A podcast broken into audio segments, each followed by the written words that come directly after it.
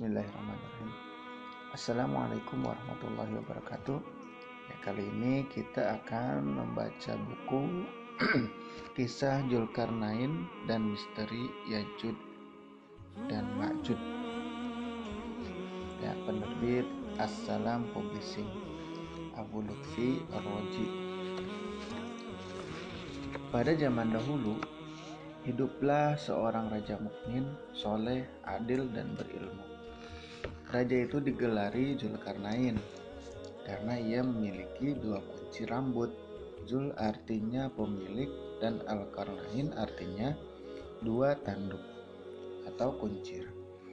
Ada yang mengatakan karena ia memiliki kekuasaan dari ujung barat sampai timur. Allah alam.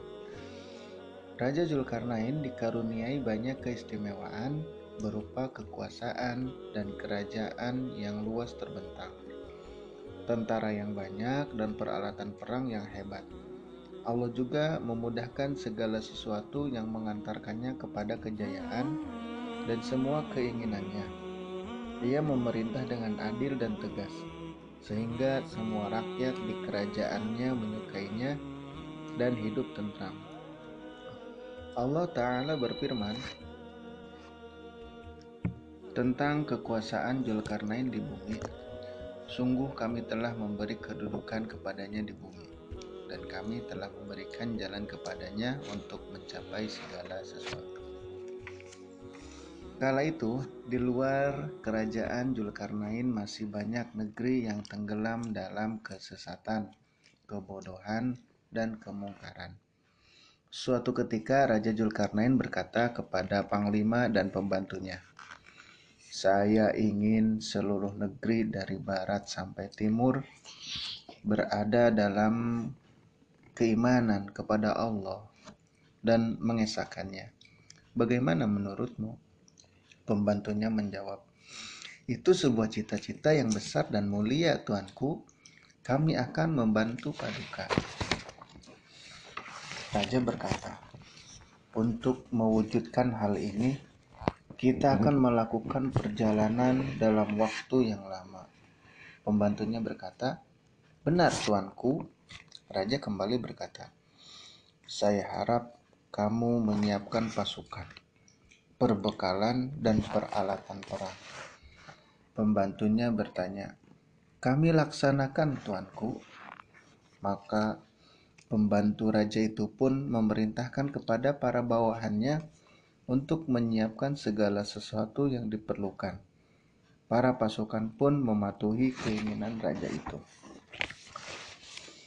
Persiapan untuk keinginan raja pun dilakukan.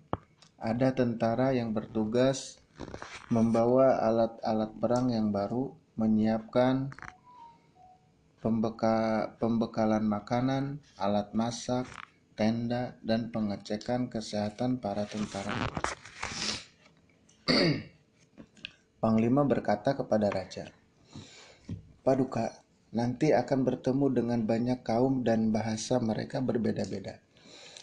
Ia berkata kepada dirinya sendiri, Kamu benar, saya harus belajar bahasa-bahasa kaum. Maka Raja Julkarnain juga melakukan persiapan yang tidak kalah penting, yaitu belajar bahasa dengan kecerdasan yang dikaruniakan Allah Subhanahu wa taala kepadanya. Raja bisa dengan cepat mempelajari banyak bahasa, sehingga dengan itu ia akan leluasa berbicara kepada suatu kaum dan mendakwahi mereka. Ia juga memerintahkan para pembantunya juga ikut belajar bahasa asing. Setelah semua persiapan dirasa cukup, sang panglima melapor kepada Raja Julkarnain. Semuanya siap, tuanku. Sang raja memerintahkan panglimanya, kumpulkan semua pasukan di lapangan. Panglima berkata, kami laksanakan, tuanku. Panglima itu pun segera memerintahkan para komandan bawahannya untuk mengumpulkan semua pasukan. Setelah semua tentara berkumpul, Raja Jurkarnain berkata, Terima kasih atas dukungan kalian. Panglima bertanya, "Ke arah mana kita berjalan, tuanku?" Raja menjawab, kita berjalan ke arah barat dulu. Panglima menyahut, kami laksanakan tuanku. Perjalanan pun dimulai. Raja menaiki kereta berkuda diiringi panglima dan para komandannya. Di belakang mereka menyusul pasukan berkuda dan lainnya. Raja Julkarnain dikaruniai Allah pengetahuan tentang jalan-jalan di muka bumi ini. Maka dengan mudah ia memilih jalan untuk menempuhnya. Di perjalanan mereka melihat berbagai pemandangan menawan. Ada gunung-gunung yang tinggi, gurun Sahara, dan padang rumput nan luas. Hewan-hewan yang menakjubkan dan sebagainya. Mereka mengagumi ciptaan Allah di alam ini. Ini semua tidak akan bisa mereka nikmati tanpa melakukan perjalanan.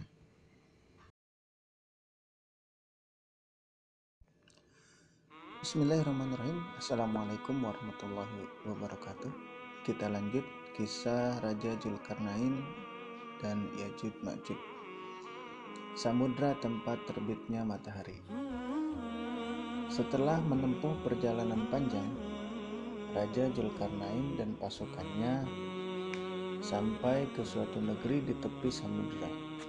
Negeri itu bernama Maroko sedangkan samudra itu sekarang bernama Samudra Atlantik. Samudra itu airnya hangat dan pantainya berlumpur hitam. Di sana ia dan pasukannya melihat matahari terbenam di dalamnya. Orang-orang berkata, "Lihat, matahari tenggelam di laut." Yang lain menyahut, "Betapa indah pemandangannya." Matahari terbenam di laut menurut pandangan mata orang yang berada di tepi laut dan akal manusia saat itu. Padahal sebenarnya matahari tetap berada di langit. Allah Ta'ala berfirman, hingga ketika dia telah sampai di tempat matahari terbenam, dia melihatnya matahari terbenam di dalam laut yang berlumpur hitam. Al-Kahfi ayat 86 Di negeri dekat matahari terbenam itu, Raja Zulkarnain menjumpai penduduk yang jumlahnya banyak sekali. Mereka bangsa kafir yang tidak menyembah Allah. Mereka mengenakan pakaian yang terbuat dari kulit binatang buas. Wallahu alam. Allah memberikan pilihan kepada Zulkarnain dalam mensikapi kaum kafir yang ada di sana. Allah Ta'ala berfirman, Kami berfirman, wahai Zulkarnain, engkau boleh menghukum atau berbuat kebaikan, mengajak beriman kepada mereka. Al-Kahfi ayat 86 Zulkarnain berkata kepada penduduk negeri tersebut, Siapa di antara kalian beriman kepada Allah dan beribadah kepadanya, maka ia mendapat surga dan akan kemuliaan dan akan kami muliakan dirinya. Maka sebagian di antara mereka berkata, "Kami beriman kepada Allah Sedangkan sebagiannya yang lain berkata, kami tetap pemeluk agama moyang kami. Maka Zulkarnain pun berkata, Adapun orang yang tetap kafir, maka akan kami perangi. Maka Zulkarnain dan pasukannya pun memerangi mereka. Terjadilah peperangan yang hebat. Lalu pasukannya berhasil membunuh banyak musuh. Hingga akhirnya pasukannya dapat mengalahkan mereka Sebagian yang tidak terbunuh ditangkap dan ditawan, sebagian lainnya dijadikan sebagai budak melayani keperluan pasukan. Inilah siksaan bagi orang kafir di dunia, sedangkan di akhirat mereka disiksa di neraka. Setelah Raja Julkarnain menyelesaikan urusannya di negeri tempat terbenamnya matahari itu, ia memerintahkan pasukannya sekarang kita akan melanjutkan perjalanan menuju arah timur. Kami laksanakan tuanku, sahut semua pasukan. Pasukan bergerak ke arah timur. Pada setiap negeri yang dilewati, Raja Julkarnain mengajak penduduknya untuk beriman kepada Allah. Jika mereka mau beriman, maka ia bebaskan. Sedangkan jika tidak mau beriman, maka ia perangi. Demikianlah seterusnya. Kemenangan demi kemenangan selalu diraihnya. Musuh yang berhasil ia tawan dijadikan budak dan pelayan.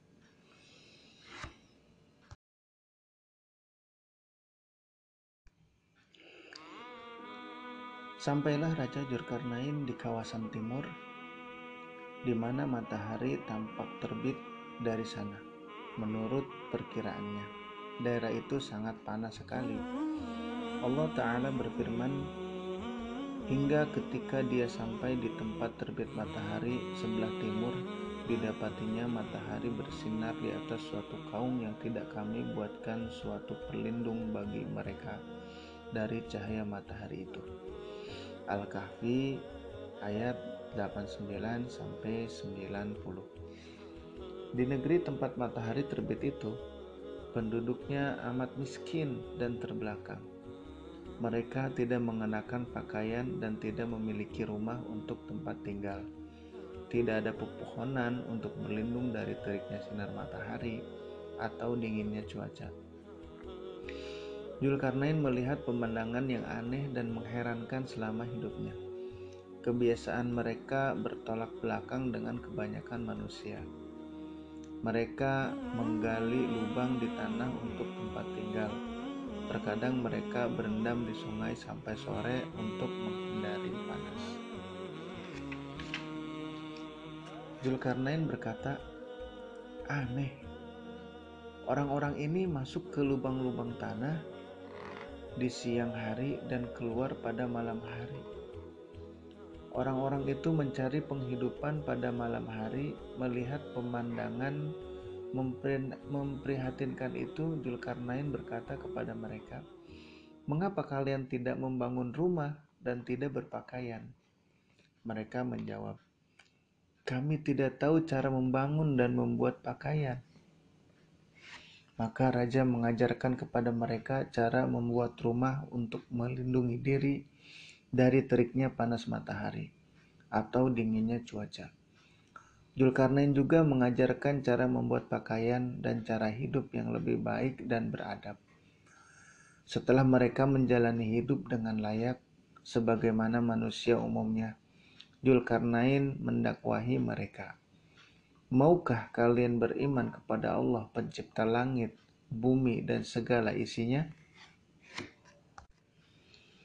Mereka menjawab, Ya, kami beriman kepada Allah. Dengan senang hati mereka menerima keimanan karena telah ditolong. Maka kini mereka menjadi manusia yang mulia dan bermartabat secara fisik dan rohani.